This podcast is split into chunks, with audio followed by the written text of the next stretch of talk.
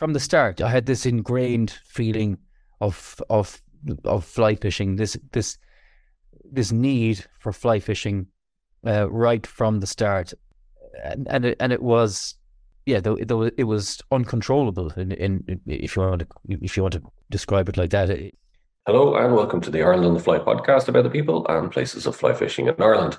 For this week's episode, we catch up with Galway man Ronan Creane, whose love of fly fishing and big brown trout has led him to New Zealand, where he hasn't left and is now firmly established as a full time guide during the season. So, just what is the life of a guide on some of the finest brown trout waters in the world really like? And does he miss the Irish fishing at all? Ronan will explain all in a few minutes. But first, Tom, we're at the start of May. And what so many people want to know is are the jungle drums beaten? And can we utter the four immortal words? The mayfly is up. Oh, but I could be held. I could be held if I say anything and it proves to be wrong. Oh, um, sort of.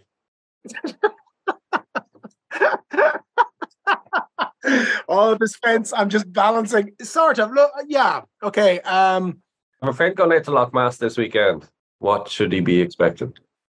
This weekend, hopefully, because the weather's going to change, I think, and the weather, the wind is to swing around hopefully he should get a bit of fishing. Not much fly up there as of yet, though. So you're probably looking at olives. Uh, here we are on, on our part of Corrib. Very interesting. Uh, a week and a half ago, we'd mayfly fishing, or one day. One small little bay, mayfly came up in good numbers, and we got fishing them. And naturally, as you'd expect as a guide, I hounded that place for the next three days. I didn't see a mayfly in it really straight. And I've seen it happen before. The shallow bay, the wind suited uh, fly coming out of it. So they were getting blown out into deeper water just at a right angle. And fish moved on to them. Sure, I expected that was it then, no problem. But um, no. Is it, are we waiting for the temperature to lift a bit, or what are we waiting for? No, it's, it's something will happen. I click it on. So, all right, here we are in Car, like on the on the jungle drums that we're talking about. It's been up in Lough Derg for a week, so I hear. Okay, that's that's what I'm hearing. So here, uh, is Lough Derg usually a, a, week or two?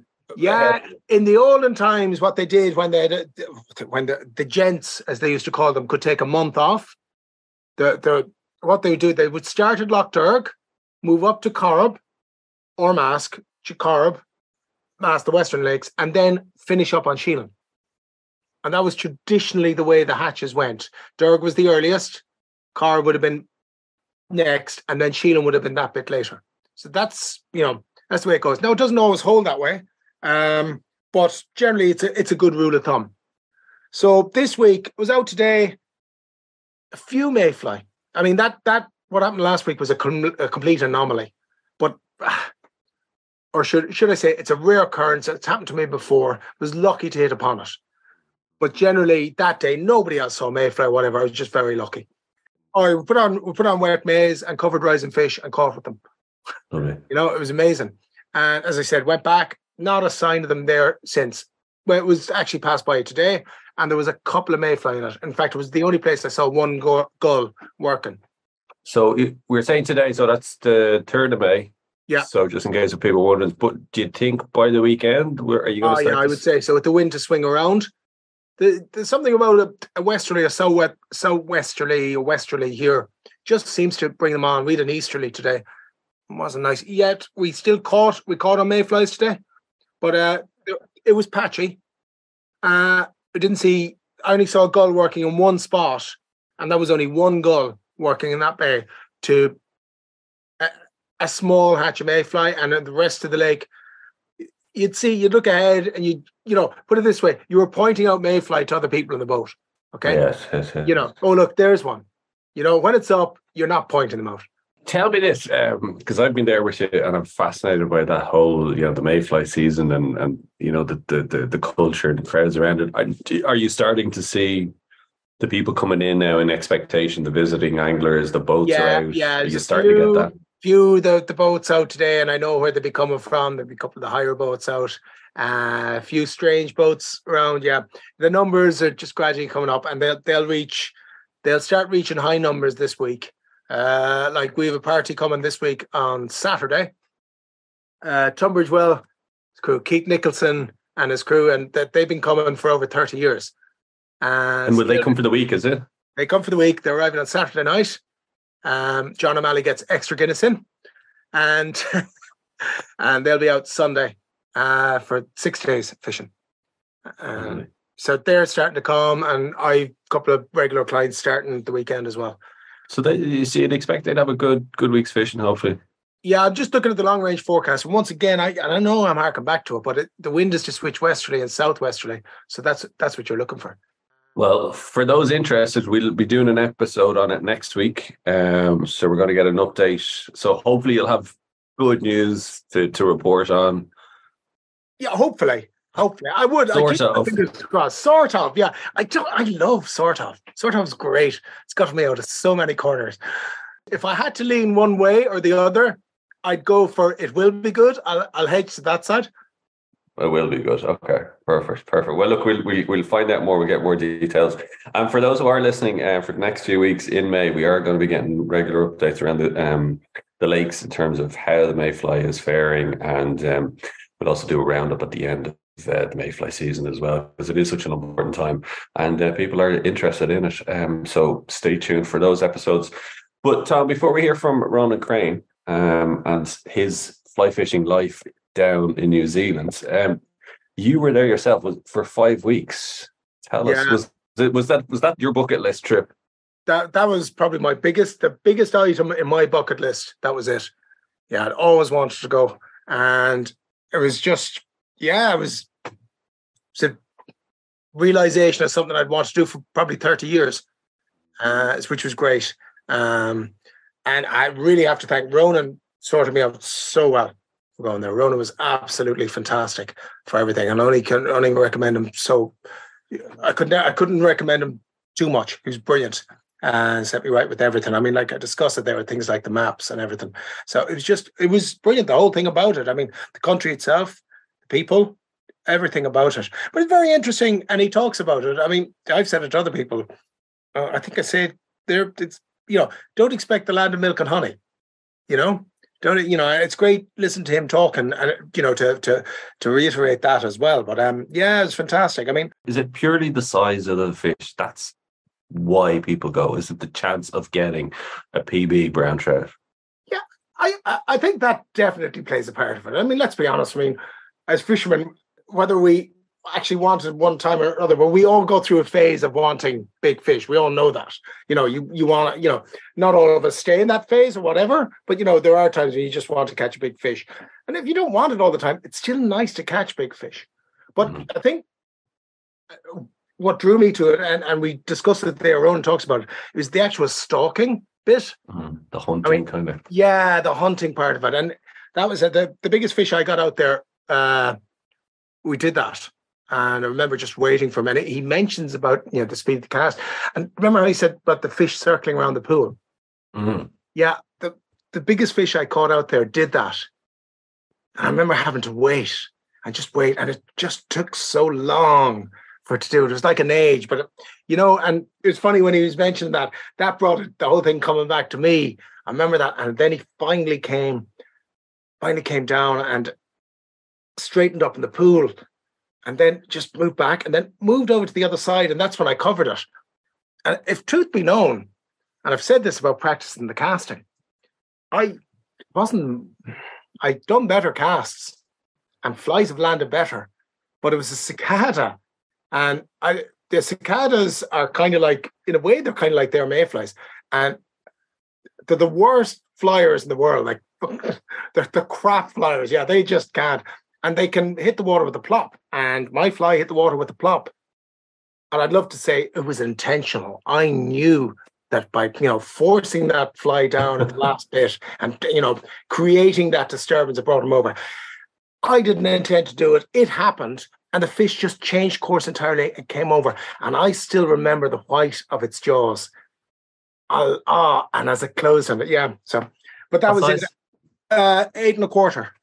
Yeah. Yeah, absolutely fantastic. Yeah. Ronan Creane's story, it's brilliant. He is your classic. You know, we spoke about John Garrick living the dream. Ronan Creane lived Yeah. in many Sound yep, yeah. respects as well. What I loved about it was when he said, I have this need to fish. Yeah. and to be Yeah. around Yeah. fly fishing, you know, and that just he knew whatever way his life was going to go, he was Yeah. just going to be involved in that, like in some way, shape, or form. So, well, look, I tell you what, let's hear from Ronan Creane now. Um, and I first asked him about his first experience of fly fishing in New Zealand.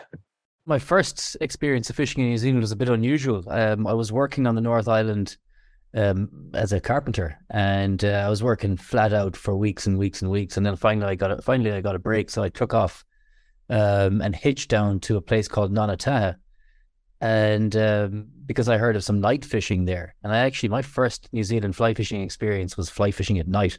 So I um, I went I got to the Nanataha River mouth, and um, got into this lineup like a picket fence in the middle in in the dark, and um, everyone was casting away, and I was in the wrong spot. I didn't get anything, but uh, I could see that the fella at the end of the line was in the right place. So the following night, I made sure I was out there earlier, and I was the fella at the end, and I had I got three great rainbows in the in the dark. So that was my first. That was my my intro to New Zealand fly fishing, which is yeah very unusual one, but um. Uh, but aside from that, I, I mean, I knew what the fishing was like, and I knew what there was to offer. Um, so I was, you know, that was just the first thing that became available, and I grabbed it. And um, from then, I I took on all the other stuff in the day.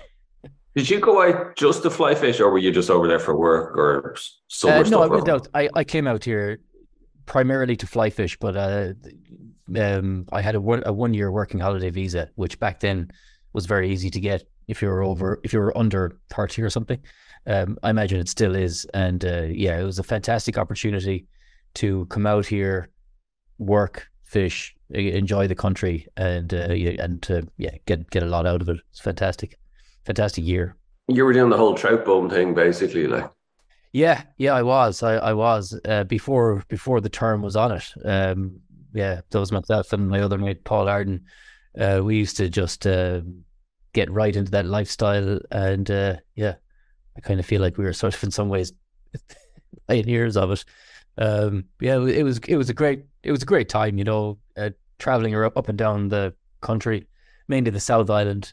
Um, and you know, you spend all your money on diesel and beer and a two minute noodles. At what stage after yeah, okay, so you, you initially were trout bumming, as we'll say, and hitching around and diesel and beer. But at what stage did you suddenly ever think, God, you know, I could make a go of this? Was that earlier on, or was it after you had been fishing a couple of seasons? Yeah, I, that's a good question. I'm, not hundred percent sure when, when, when, but I think I, think from the very from the moment I set foot in New Zealand, I knew that it was a country that could suit me long term, um, and I think that was that was that that was ingrained from the start because every time I would fly home from from New Zealand back to Ireland, I'd say, okay, next year now I'll do something else. I'll go to Cuba or I'll do you know some salt water, do something different.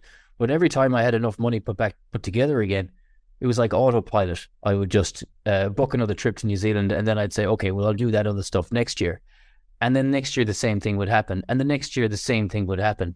Um, and and uh, like I think it was just it, it sort of unknown to myself. It was it, it it was it was happening from the start, you know. Um, and uh, so it just made sense when the stars started to align, and I moved out here full time. Is there um, a lot of similar? I've never been to New Zealand. I've been to Australia, but I remember even talking to people who've been to New Zealand. There's a lot of similarities. Is there in terms of the kind of way of life, society, and culture over in New Zealand to Ireland? Like, Um, yeah, th- I think, yeah, th- there are. I think one of the main things is is is humor. Uh, the Irish humor and Kiwi humor are very much very very similar. You can have the crack over here, you know. It, it, it, we're not that far removed. Um, so yeah, it's it's a, it's it's it's there. There are similarities. The differences I never really noticed. I never felt like I was. Um, I never felt um, left out or different here. I always just I just seem to fit right in, you know. So I guess there's a lot of similarities. There would have to be for someone to fit in so easily. I think. yeah, and uh, some place to to be able to fit in um, with the fishing that's there. I have to say, actually, do you know what? The whole trout bum thing. I think I'd recommend. I I, I wish I'd done it Now, you know, I never did the whole traveling around interrailing or any of that. I used to go on the J1 summer visas, but I never did the kind of year or two of travel. I tell Yeah. you, there's something very appealing about it, isn't it? Like finish up in college, take your fly rod, pick a destination and and go traveling around and just bum it for a while. Like Ab- absolutely. I, I think if I, I was, I was, I feel like I was really lucky uh, in how it panned out for me because, like, I, I, I left, I finished college when I was 20 or 20, 20 or 21 or something. And I was kind of fecking around Ireland for a few years, waiting for the opportunity to go to New Zealand. I was sort of waiting on a friend. And eventually I just said, no, I'll just go and do it on my own. And for the next 10 years, I did it on my own. Um, and I managed to not get tied down by work or women or anything. I just kept um kept kept doing it, kept fishing and and you know so like But you probably consciously did that, Ronan, didn't you?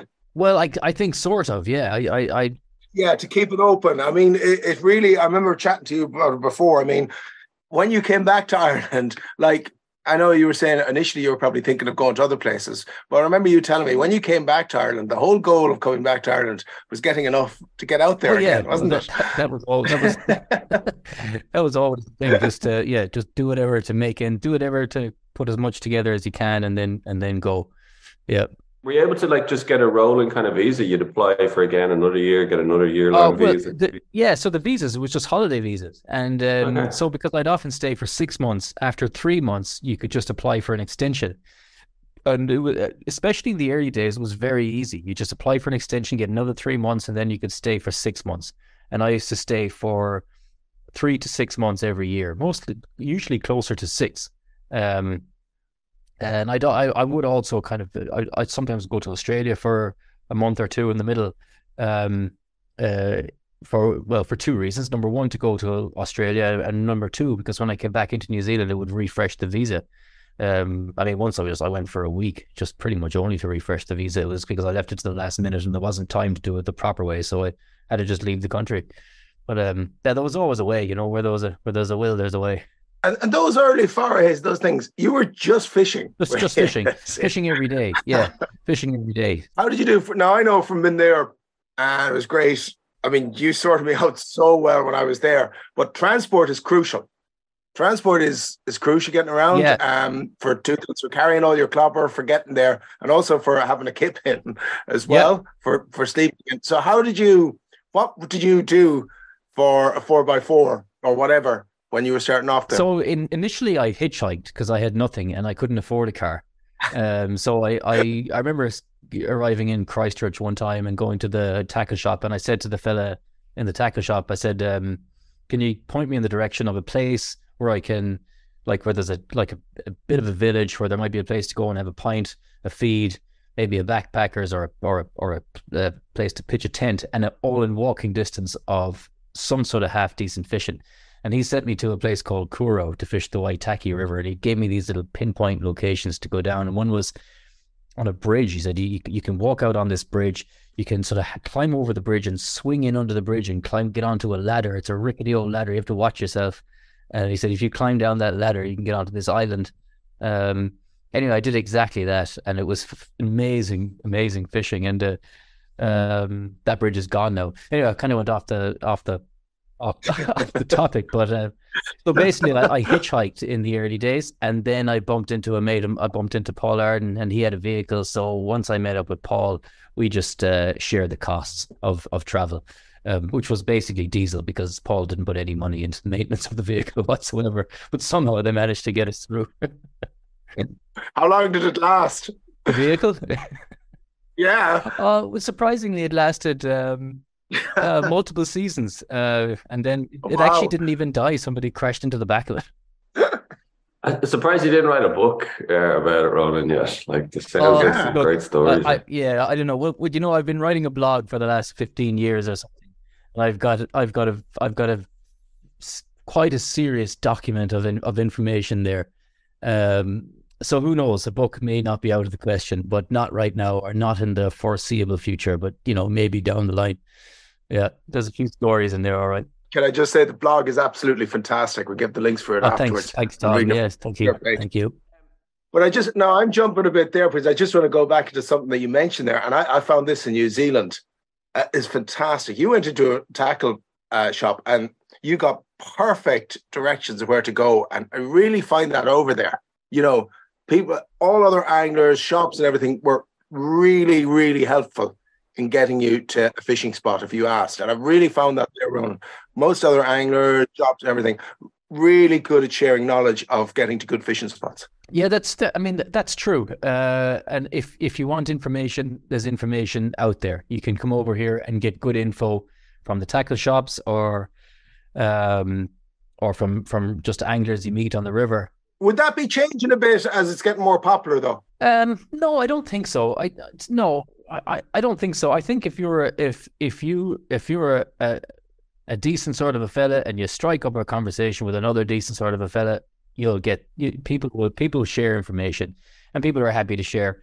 Um, and I, I, I certainly will. Um, you know, I'm not going to give somebody everything, but I'll I'll give somebody good solid information that that'll set them up for some nice fishing. Um, and uh, and I think that's that's that's generally the case. Uh, yeah. You you gave me you gave me a map. I, I was like it was like I remember remember the pirate maps yeah. and X marks. that was fantastic. I still have it here at the desk, Ron. It's yeah. great. And you have everything marked and a little bit of backwater here. And I'll never forget one X is smaller fish here. Yeah.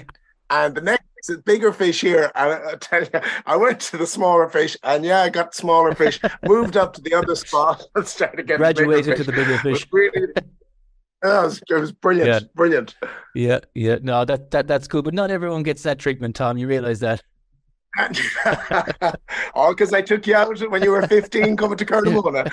Has it changed much in terms of the busyness of the fishing?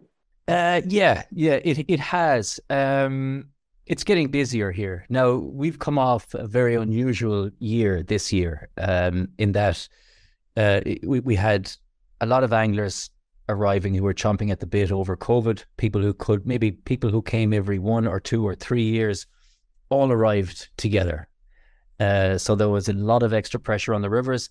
And then also you had on the North Island some incredible flooding, which which uh, which displaced a lot of anglers and pushed them all down, or not all, but a lot of them down to the south. So you had a few factors that that pushed a, a, a lot of anglers down here this year. So it basically COVID and the floods on the North Island. Um, so this year was was the busiest year in anyone's memory. Like um, particularly down south. Um, you know, all you could hear, all I heard was stories about, um, uh, well, just anglers everywhere. You know, thankfully where I am now, it was peaceful enough. I didn't have to deal with it. But um, in in general, uh, yes, this year was busy. It is getting a little bit busier, but I think next year we'll come back to a sort of a norm, and hopefully, hopefully it will. Because um, although Fish and Game were already taking measures to uh, change the change how the change the licensing to try and uh, take the pressure off certain rivers because uh, basically really leaning towards resident anglers and uh, going to make it a little bit tighter for uh, non-residents over here.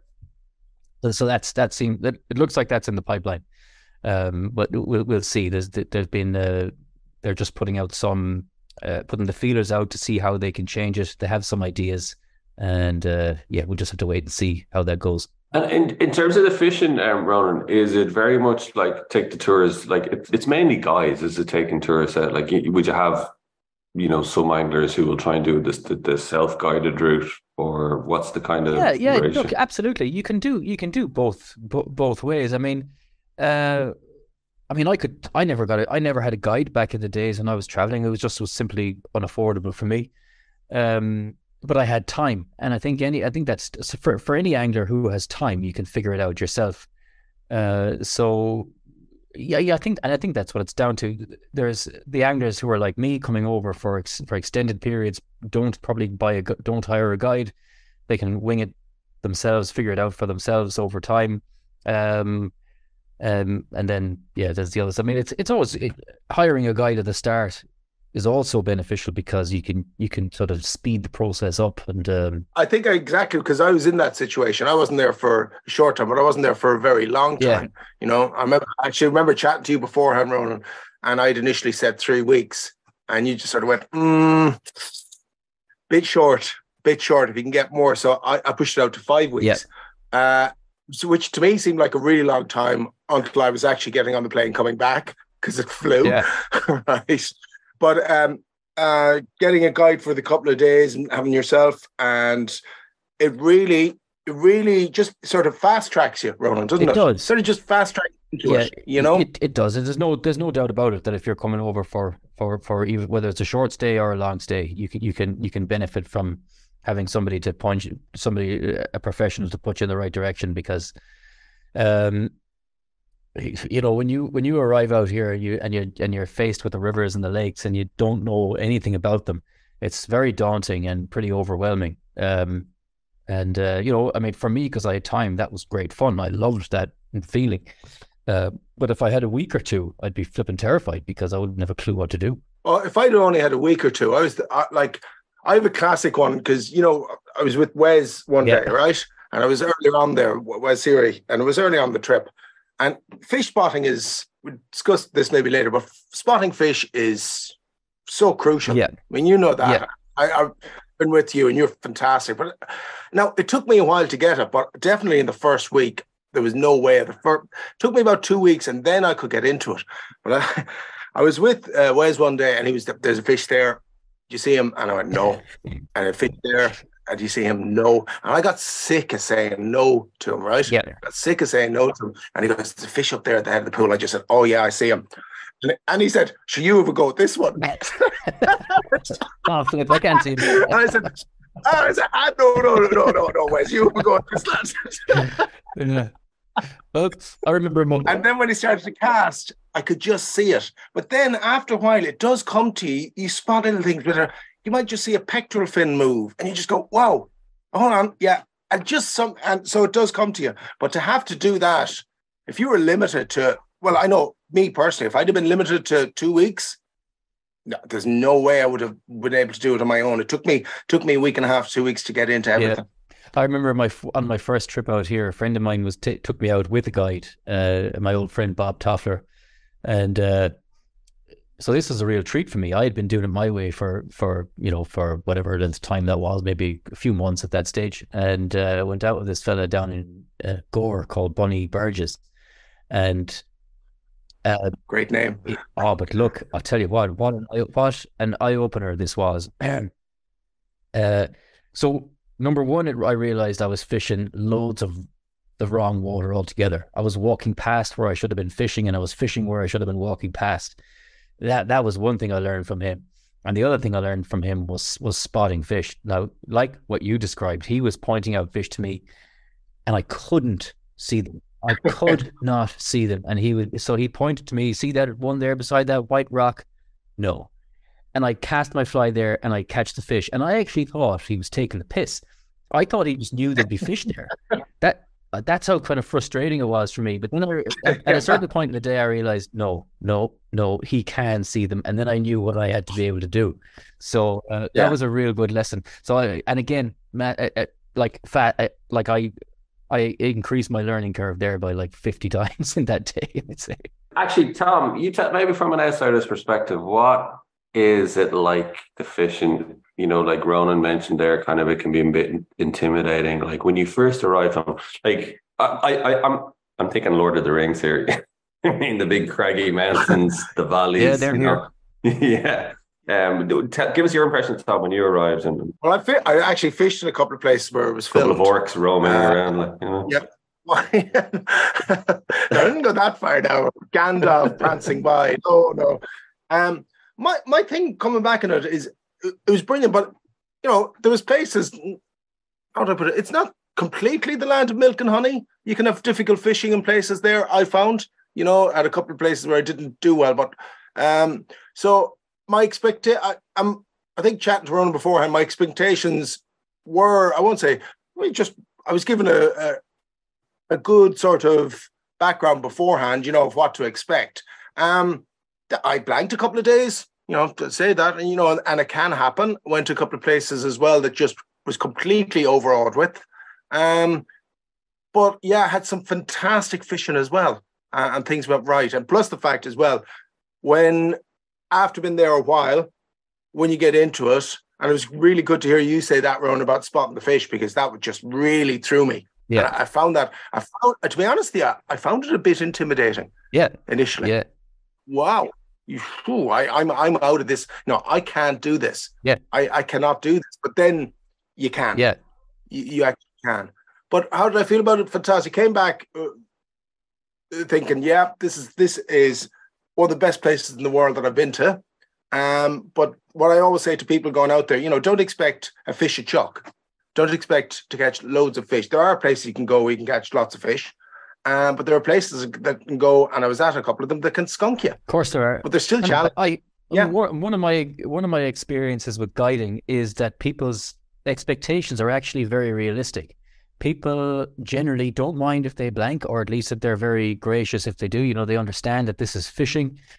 Um, and I think they're pretty well versed on the New Zealand fishery. It's not a place to go and catch a shitload of fish. It's actually a place to go and work hard for a small number of really good fish. That's what this fishery is. So, it, it, you know, that's that's the key. So, absolutely, tell people coming out here if you want to if you if you if reeling in fish is your thing, don't come to New Zealand. If if you want to hunt and stalk and enjoy really good fishing, and you and you and you can put yourself you know, in the position where you have to figure it out and make the cast and you know, then come here. This it, it's a it's a nicely challenging fishery. It's not so challenging that you can't catch fish, but it's challenging. Um, it can kick your ass and uh, it can give you the some of the greatest experiences you'll have fly fishing. So it's you know, it, it's it's a it's a cool fishery. Uh, and I think it has to be able to kick your ass if it if it because if it doesn't, uh, you, you, know, you just you can't really enjoy it. Do you need to be a bit more experienced then to kind of really, you know, you wouldn't want to be trying to figure out what a roll cast is on the river, kind of. Like. Yeah, look, it's definitely a casting game out here. If you can cast really well, you'll do very well. If you can cast accurately, fast, um, uh, you know, for, you know, first time accuracy uh, they, they, those are the keys that will that will set you apart. Um, I, I would say that if I was to do it again before I went out, I would definitely have spent more time practicing my casting accuracy. Yeah, absolutely. So practice your casting, practice your short game. Speed is mm. another one. I think speed is the most underrated underrated skill out here. Mm. Um, and I think, and it's something you can practice, like how fast you can get your fly off the rod and twenty or thirty feet in front of you that that is key. I mean, I, I it's something that um, something that I that I see all the time guiding. Like a, uh, you know, I can see a shot. Literally, there's seconds to take that shot, and I know I can do it because I've been doing it for years. I know I can just hit unhitch the fly, tap the rod, you know, and make that shot. Uh, whereas I'm, I'm looking at this client, and I know he's not going to make it, and I know that shot is lost, and it's disappointing. Um, so it's it's and it comes down to practice. This is something you practice. Do you mean from the speed to get the fly onto the fish while it's still moving? Yeah. Because they wait too long, the fish may become inactive again. No, not so much to come inactive. They, usually it's a scenario like there's a fish coming at you on a lake. He's coming towards you. If you don't All get right, that yeah. fly in front of that fish at 20 feet, when he gets to 15 feet, he's going to see you. So you've got the length of time it takes him to swim from 20 feet to 15 feet. That's how how long you have to make the shot. And uh, so, so like that's one scenario. River scenarios are similar.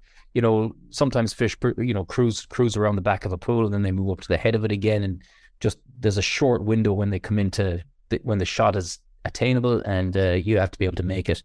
Um, and sometimes a shot just appears out of nowhere. Like suddenly you're walking the river and there's a fish step, he's and he's under you. You know, I mean, are you able to actually get the fly off the rod and put it, you know, make a really really short shot? Every, you know, a lot of fellas can throw 20 yards or 25 yards or more, but um, a lot of those lads can cast the length of their leader, you know, and, and that's kid, very, you'll catch a lot of fish over here. Um, just out of just out of the rod tip, you know. So there's a, there's a lot of skill sets. It's hard to describe it all, you know. But when you come here and you fish here for a while, it sort of makes sense. You you, you need to, you know, your your short game, your accuracy game, your fast game, and your long game sometimes. Is it mainly dry fly fishing you're doing on, or is no, it no. whatever the conditions? No, it's mostly it's mostly subsurface. So, okay. uh, so the most of the time fish are nymphing. Um, so the the the standard approach over here is a is a I is the dry dropper, the New Zealand dry dropper. Of course, it's used in other countries as well. It's a it's a very good it's a very good standard setup for river fishing, where you fish a dry fly and about uh, three foot or whatever whatever suits. But as a general rule, three foot under your dry, you hang a nymph. Um, so as you're walking up the river looking for trout or looking for likely water, um, that rig will cover you for a huge amount of of scenarios. So it's a really good uh, general approach, um, the the dry dropper. But there's also you, you know if, if, of course if there's a hatch on or if there's fish taking terrestrials, you can fish a single dry, um, and uh, you know and everything else in between from deep nymphing, worms, eggs, streamers, whatever. And is it like a five weight you're using or? I, I, I like a six. I prefer a six as a general rod over here because very often you're faced with um, conditions that that where a bit more power is is is beneficial. So wind being the main one. Um. So and also sometimes you know bigger fish you can stick it to them with six weight better. So I I prefer I prefer a six weight as a general rod. That's interesting because when I went out there, I planned to use my uh, five weight rod that's the one I planned to use. And I ended up using the six weight rod, a nine foot six way more. And exactly for what you just said there, Ron, the, the power conditions with the wind yeah. and whatnot, and also as well, kind of bigger fish as well. Yeah, exactly. And I mean, wind is the most difficult variable over here. You know, um, and you find in a lot of the areas that the the, the rivers all tend to all tend to flow um, a certain direction. So when the when the wind is wrong for one, it can be wrong for lots of them or all of them. so um, if you can't deal with the wind, that's another thing that's gonna that that can that can hurt you a bit over here. You mentioned there earlier on, and something I'd like to bring up with you, and I think it's probably I won't say the great untapped resource, but something that you've been doing that has been left, and that is the lakes out there. They've kind of been left untouched in a lot of respects, and you've actually take, taken upon yourself to to set about fishing them more often, haven't you? I have. Look, I, I, love the lakes. I absolutely adore the lakes. Growing up on the lakes back home, when I arrived out here and I saw this, I saw these lakes, uh, just yeah, they blew me away. They were massive. I mean, just these huge, huge bodies of water, um, and uh, you know, yeah, there there weren't that. People certainly Kiwi anglers fish the lakes uh, tourist anglers don't. I mean, it's, it's, funny when you ask a tourist, "Do you want to fish lakes?" They'll usually say no, and they're almost offended by the question sometimes.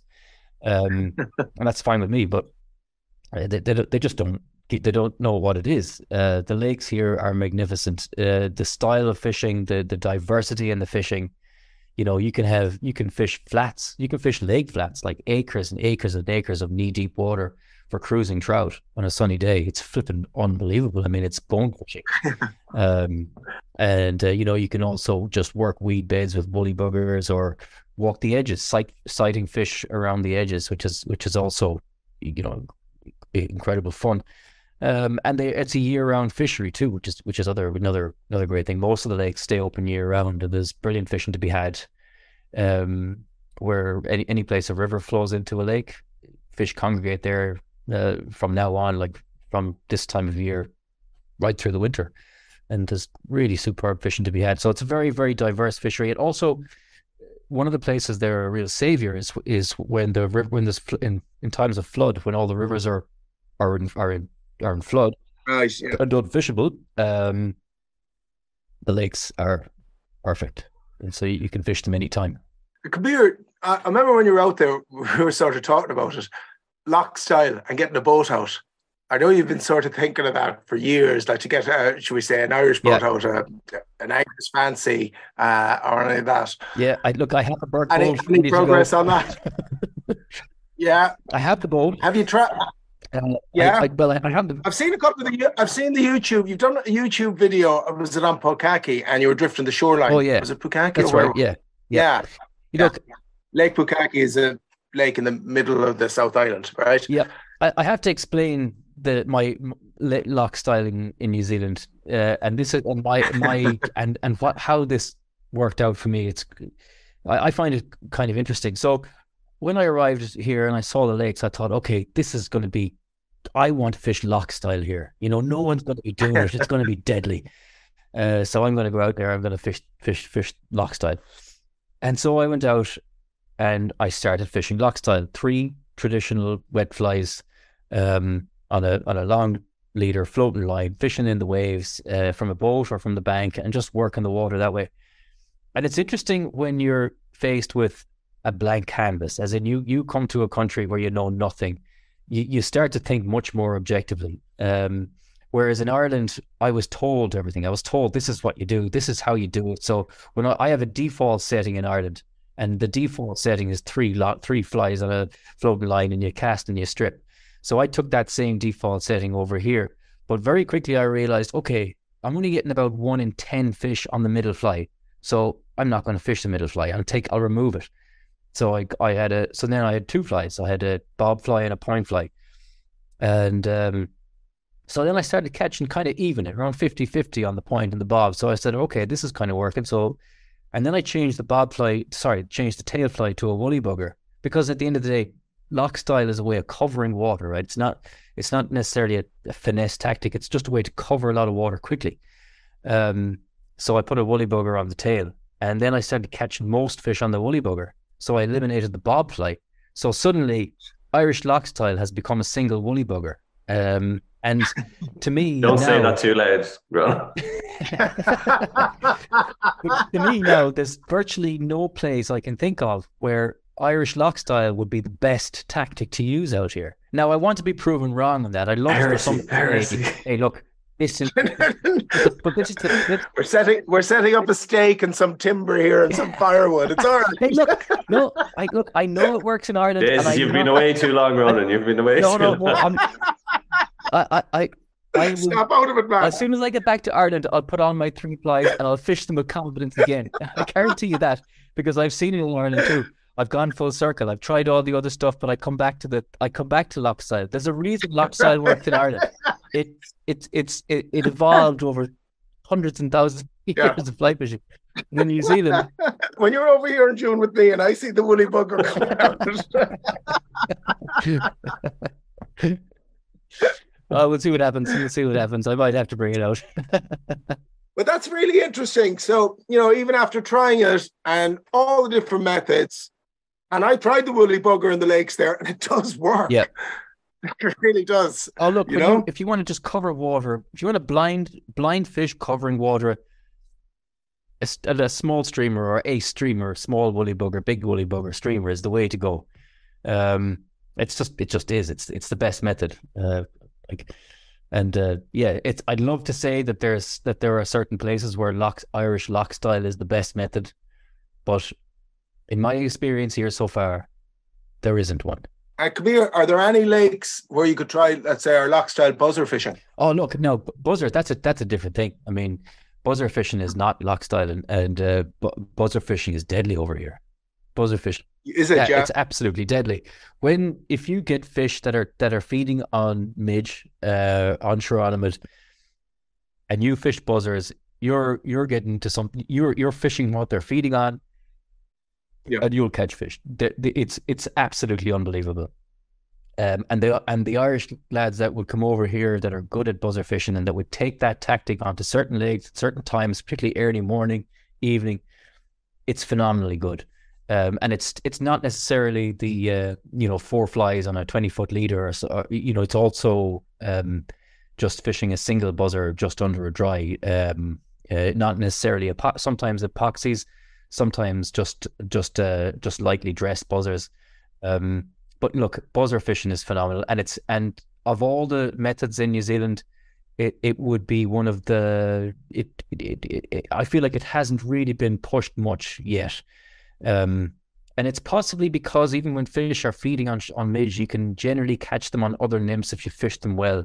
Uh, good presentations and all that, you know, you can still generally pick them up. So maybe people haven't really pushed out into getting really into buzzer fishing because I feel like it's not really, um, it's not something that that's really prevalent here yet. But I think it, you know, maybe will be in the future. Another thing I wanted moving away from the fishing there, um, and it, it- I kind of was, I won't say shocked, but when I was over there, and it was just goes to show that, you know, how one we're just one world now, was the problem with the the Didymo, the weed. Yeah, look, Didymo Didymo arrived here in two thousand and five or four or something like that. Uh, Could you tell people what it is actually? Well, Just what it, explain what, what, what it is. Is. It's it's um it's an invasive algae weed that's uh, known as rock snot. Uh, basically, looks like wet lumps of yellowish toilet paper on the riverbed.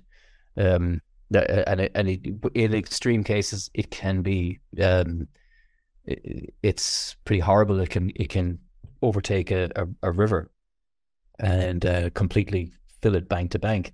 Generally, in tailwaters where there's a constant flow with a constant temperature, that's where it, where it really does well.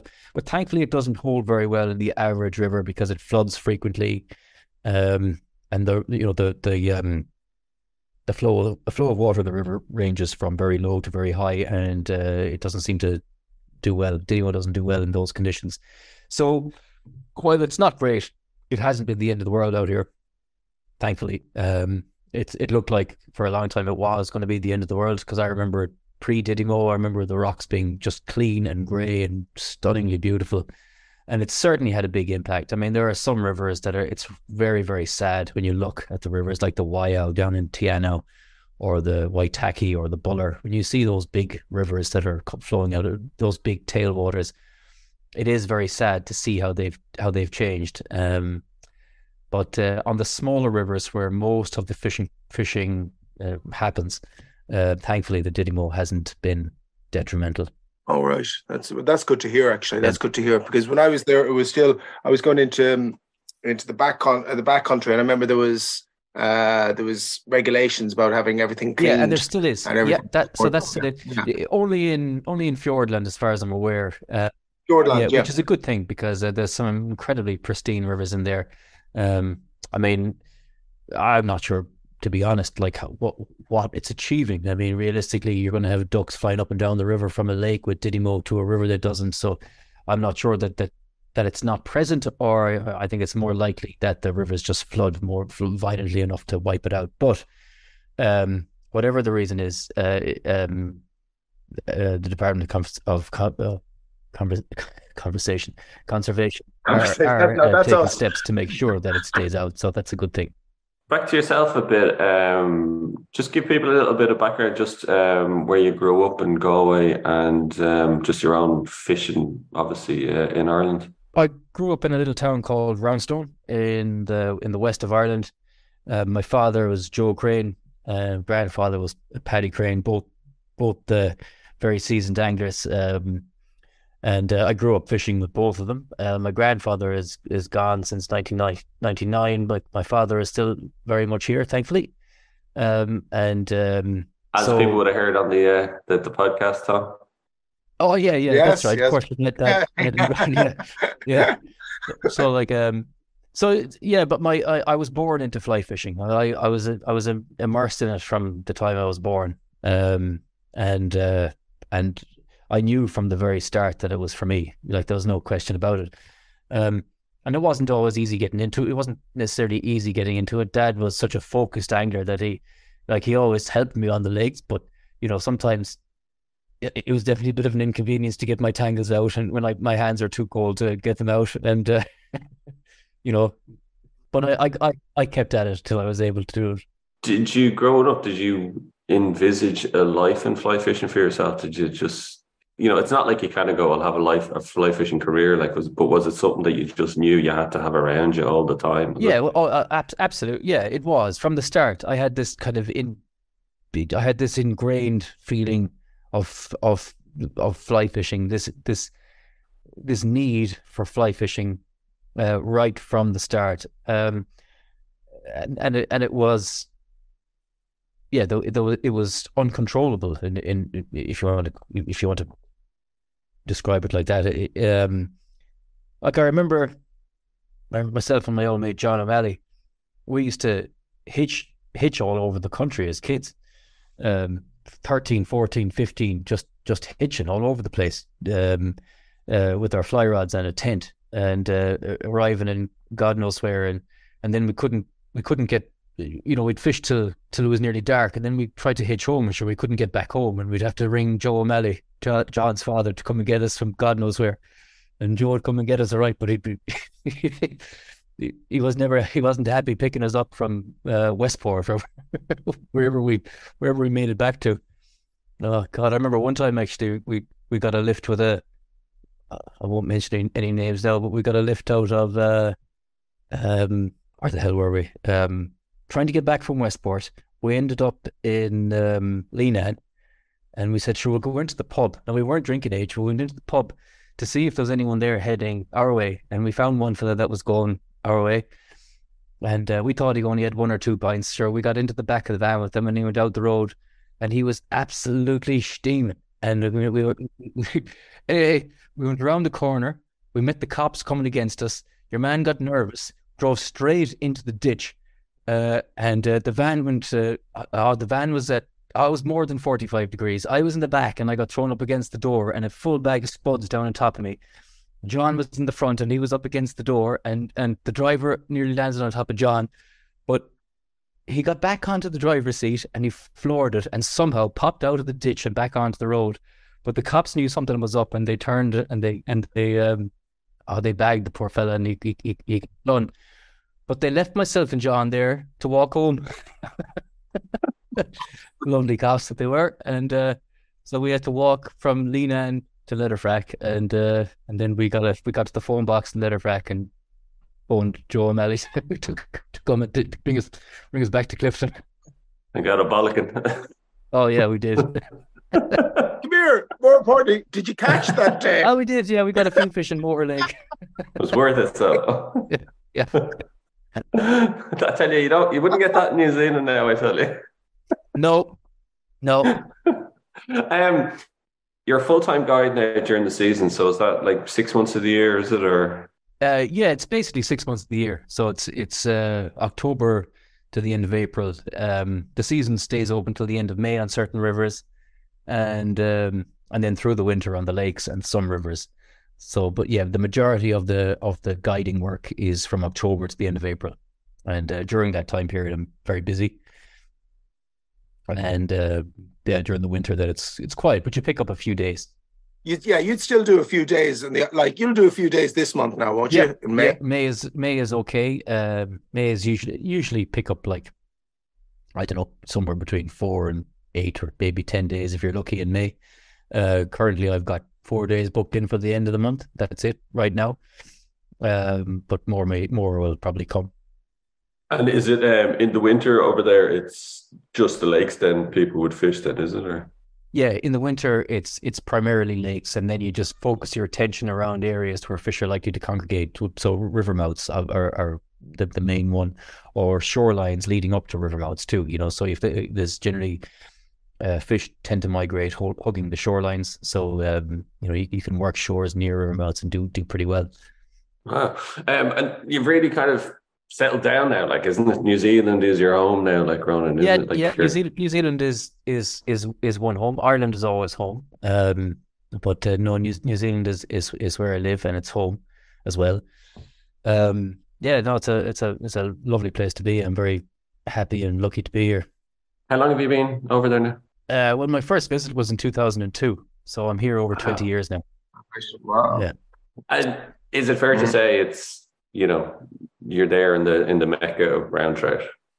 Yeah, yeah. Look, it, it is a, it is a brown trout mecca. I mean, I can wander down to the, I can just walk from the house to the river and catch trout, and you know, and uh, there's I can take the kids down there and they can catch fish, and it's it's it's it's. I don't have to travel to the end. Of, I don't have to drive very far to find trout, and but if I do, I can find more and potentially better fishing. So, I mean, it, it is great. Look, it, it's not without its pressures, though. You know, like, um, you, you know, there's there's big pressure from farming and water using usage here, and how water is used, and sometimes abused, and you know, like the water, the river I'm, the, the river that I live on is the most over allocated river in the country where like um, I think I think they say that seventy five percent of the water is is used for irrigation, but um, it actually feels like it's more to be honest because when you see what's in the upper reaches compared to what makes it into the Clutha in the in the height of in the height of summer, you, it's it's hard to say that there's twenty five percent of the river there. It looks more like um, well, it looks like a hell of a lot less to me, but uh, you know, so so there's and and with with water being taken out of the river, you know, it generally has to make its way back into the river, but it picks up all the nutrients that have been put on the put on the it's been put on the land. Um, and that that causes a lot of problems in the rivers too, with enrichment and um, and so on. So. Uh, like it's the New Zealand clean green image is not true and it's not accurate. There's a there's there's a lot of pollution in the rivers out here. So we've got some of the most, most polluted rivers in the world in New Zealand. Um, so like it, it's it, you know we'd all love to say that it's perfect, it's clean, it's green, you can drink the water from the rivers, but truth is you can't. You know you you, you cannot drink the water from the rivers. Um, um, uh, not unless you're in the backcountry, and uh, and you know there are still pristine areas like Fiordland that you mentioned there, Tom, and so on. But like when you get out of those, when when you're when the rivers are, are, are mixed with ourselves. In other words, you know, like with farming and what else yeah. we do, um, the rivers suffer. You know, there's no doubt. Very interesting. Just goes to show, doesn't it? You know, sometimes, as you said, the image is there, Ronan, but you know, it's not always completely true. Not, I mean, look, you know, it, it, even those, even the rivers that are affected by by pollution, still fish incredibly well. That's that's a funny thing. So we're not sure. I don't know anyway, uh, uh if the, there may be a tipping point where once we cross that line, it'll be very hard to come back from. Uh, I'm not a scientist. I don't know. I don't understand a lot of a lot of the intricacies of the topic, but you know, I, am I, I see pollution and I see farming and I see cow shit and I see great fishing as well. So you know, it's all working together at the moment. Well, hope it'll continue. Listen, it's been fascinating talking to you, Ronan, really has. But listen, before you go, there's uh, one thing we want to ask you. We ask everybody, and you have been forewarned. Um, ask you the question: What has been your most memorable fish on the fly? Right. Okay. So this is this is a, a, a tough a tough question, but I, I I have thought about it. But one fish jumped out at me right away, so I figured I'll tell that story now you know, I mean, my first fish on the fly with my father and my grandfather was, of course, very much up there. And, uh, um, but this is an interesting story. I thought, I, so there's a, a, a river uh, that I like to fish, and uh, I first fished it way back with Paul Arden in 2004 or something. Um, and uh, I saw one monster fish, and I, for whatever reason, I never got back up there till 2015. And in 2015, I went up there and fished up the river and uh, saw saw a few fish. Was you know didn't get any, and then finally in the in the right right in the middle hooked this monster of a trout on a streamer, and I landed it, and it was nine pounds, and uh, or nine and a quarter, and it was immaculate. It was just this big, fat, incredibly conditioned fish, really spectacular, and I was blown away. Made my day, made my season. So I um, continued fishing that river for a number of years. Never saw that. I think I might have seen that fish once, but I didn't see him many times. And uh, and then in 2000 and uh, let's say 19, 20, 22. Yeah, ni- 2019. I was up there again and I caught a fish in the same pool and it was the same fish. Um, and then I was blown away because okay, this it's it was another massive high in fly fishing because I've seen it's the same fish again. Um, and uh, you know he's he's been in the same pool all these years. I never saw him since, maybe once, but I never definitely saw him since. Um, and now here I am. I've caught him again. So and, and again, it, brought me this incredible high of fly fishing, high in, in high in fly fishing. And um, so anyway, re- released him again and uh, went away. And then the following year, I came up again, and no other fish in the river. Over the years, and fish, no, other fish seemed to disappear. But I got to my my old mate's pool, and there he is again, and I caught him again. And uh, at this this time now, he looked like he was going a little bit backwards. He just lost a little condition, but he was still around the nine pounds, and another, and still amazing the following year, I thought, okay, look, I don't really want to. I don't want to go up there and catch the same fella again. I will not bother fishing the river because I know he's the only fish in the river now. Because literally, I hadn't seen any others in the last few year, few years, in those few years fishing it. But this season, early this season, I went up again, and I thought, okay, hopefully there'll be some new fish in there. And uh, up I went again, fished up the river, got to the pool where he lives, and couldn't see him. So I sat down, had lunch, watched the pool, nothing. Got up, tied on a streamer. I was just going to pull a streamer through the pool before I moved on. And as I had tied on the streamer, I, I saw him. He made a real, real slow move around the back of the pool. And whereas I thought I wouldn't be that interested in catching him again, the moment I saw that fish, it was like, holy shit, it's on. Hmm. Right. And I couldn't, I, you know, I, I backed off, took the streamer off, tied on the nymph, and I said, I don't care how long it takes. If he's if he showed himself once at the back of the pool, he'll come around again.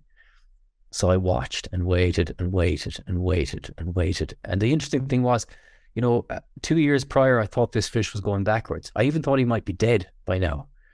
Um, because he's a very, very old fish at this stage, like potentially up up on 20 years old.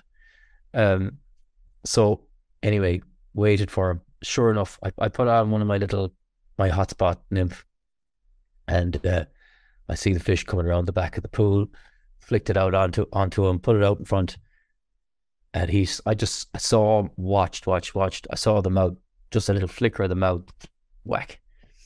It's all on again. Now, what surprised me was the initial drive. This thing just bolted up the pool at a, at, at a, an incredible pace, and uh, um, anyway, I got stuck into him and. Uh, stuck him in the net. But as he was coming to the net, I, I realized I said, flipping hell, that fish has not gone backwards and he's far from dead it's he, he looks better than ever. And uh, to my absolute amazement, and in fly fishing at this stage, there's not too many things that really surprise me, but this did. And he was he was ten and a half pounds, you know, and uh, you know ten or oh, anything to get a fish over ten is is like the that's that's the trophy. That's that's the that's the real pinnacle, and it really is a high because those fish are so hard to find.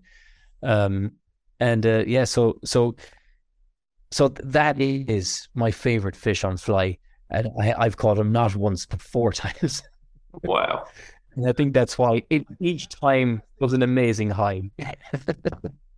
That's the only most memorable fish because it is a memorable fish that's been caught on more than one occasion. most memorable fish on the flies. yeah. yeah. yeah. Sorry, I, I just might have might have uh, um, cha- changed the question to suit myself a little bit there beautiful story though as well. Yeah. Though, that's fantastic. Like it's almost as if you got to know the fish, like isn't it? Well, like look, there was definitely a friendship there. You know, I, I, I, well, you know, he probably didn't feel that way. Well, yeah, yeah, on your part, he was probably giving you the bad eye. oh, there, there, there is a certain feeling when you go up there, and it's it's a very remote place, and uh, there's nobody up there. There's really nobody else that fishes it. It's just one of these really unique little gems that I kind of found through uh, explore, exploring, and um, and uh, I watch the river change over the years, and I hope it's a cyclical thing. I don't really know, but you know, when I first fished it in, well, way back, I won't really count that, but when I fished it in 2015, I was seeing as many as 10 fish in the day. And then as the years went on, every year I'd see less and less and less. And now I'm convinced there's only one fish in it. So, so it's a your man, really, your man. my old friend. Yeah. Well, well, Ronan, if people want to, if they're interested, I'm sure you've whetted their appetite in terms of making a trip and, and fly fishing in New Zealand. Um, how can they get in touch in terms of you know queries about guiding and stuff?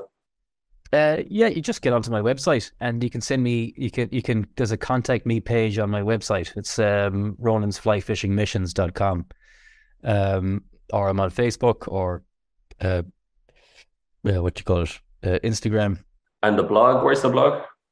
Blog is on Sexy Loops. So that's my my my good friend Paul Arden, uh, who I used to fish with out here over the years. He he has a he has a great fly fishing website called uh, sexyloops.com. And I've been writing the blog for that for the last, I don't know, 15 or 20 years or something. There's some select there's some selection of blogs on it. I can only highly recommend it. You have them all very well chronographed, um, in chronology. So and can start right at the right at the start and move all the way down. They're absolutely fantastic. One one one person did actually. He he he, he read it like a book before he came out, and uh, no, I don't I don't recommend it. He said.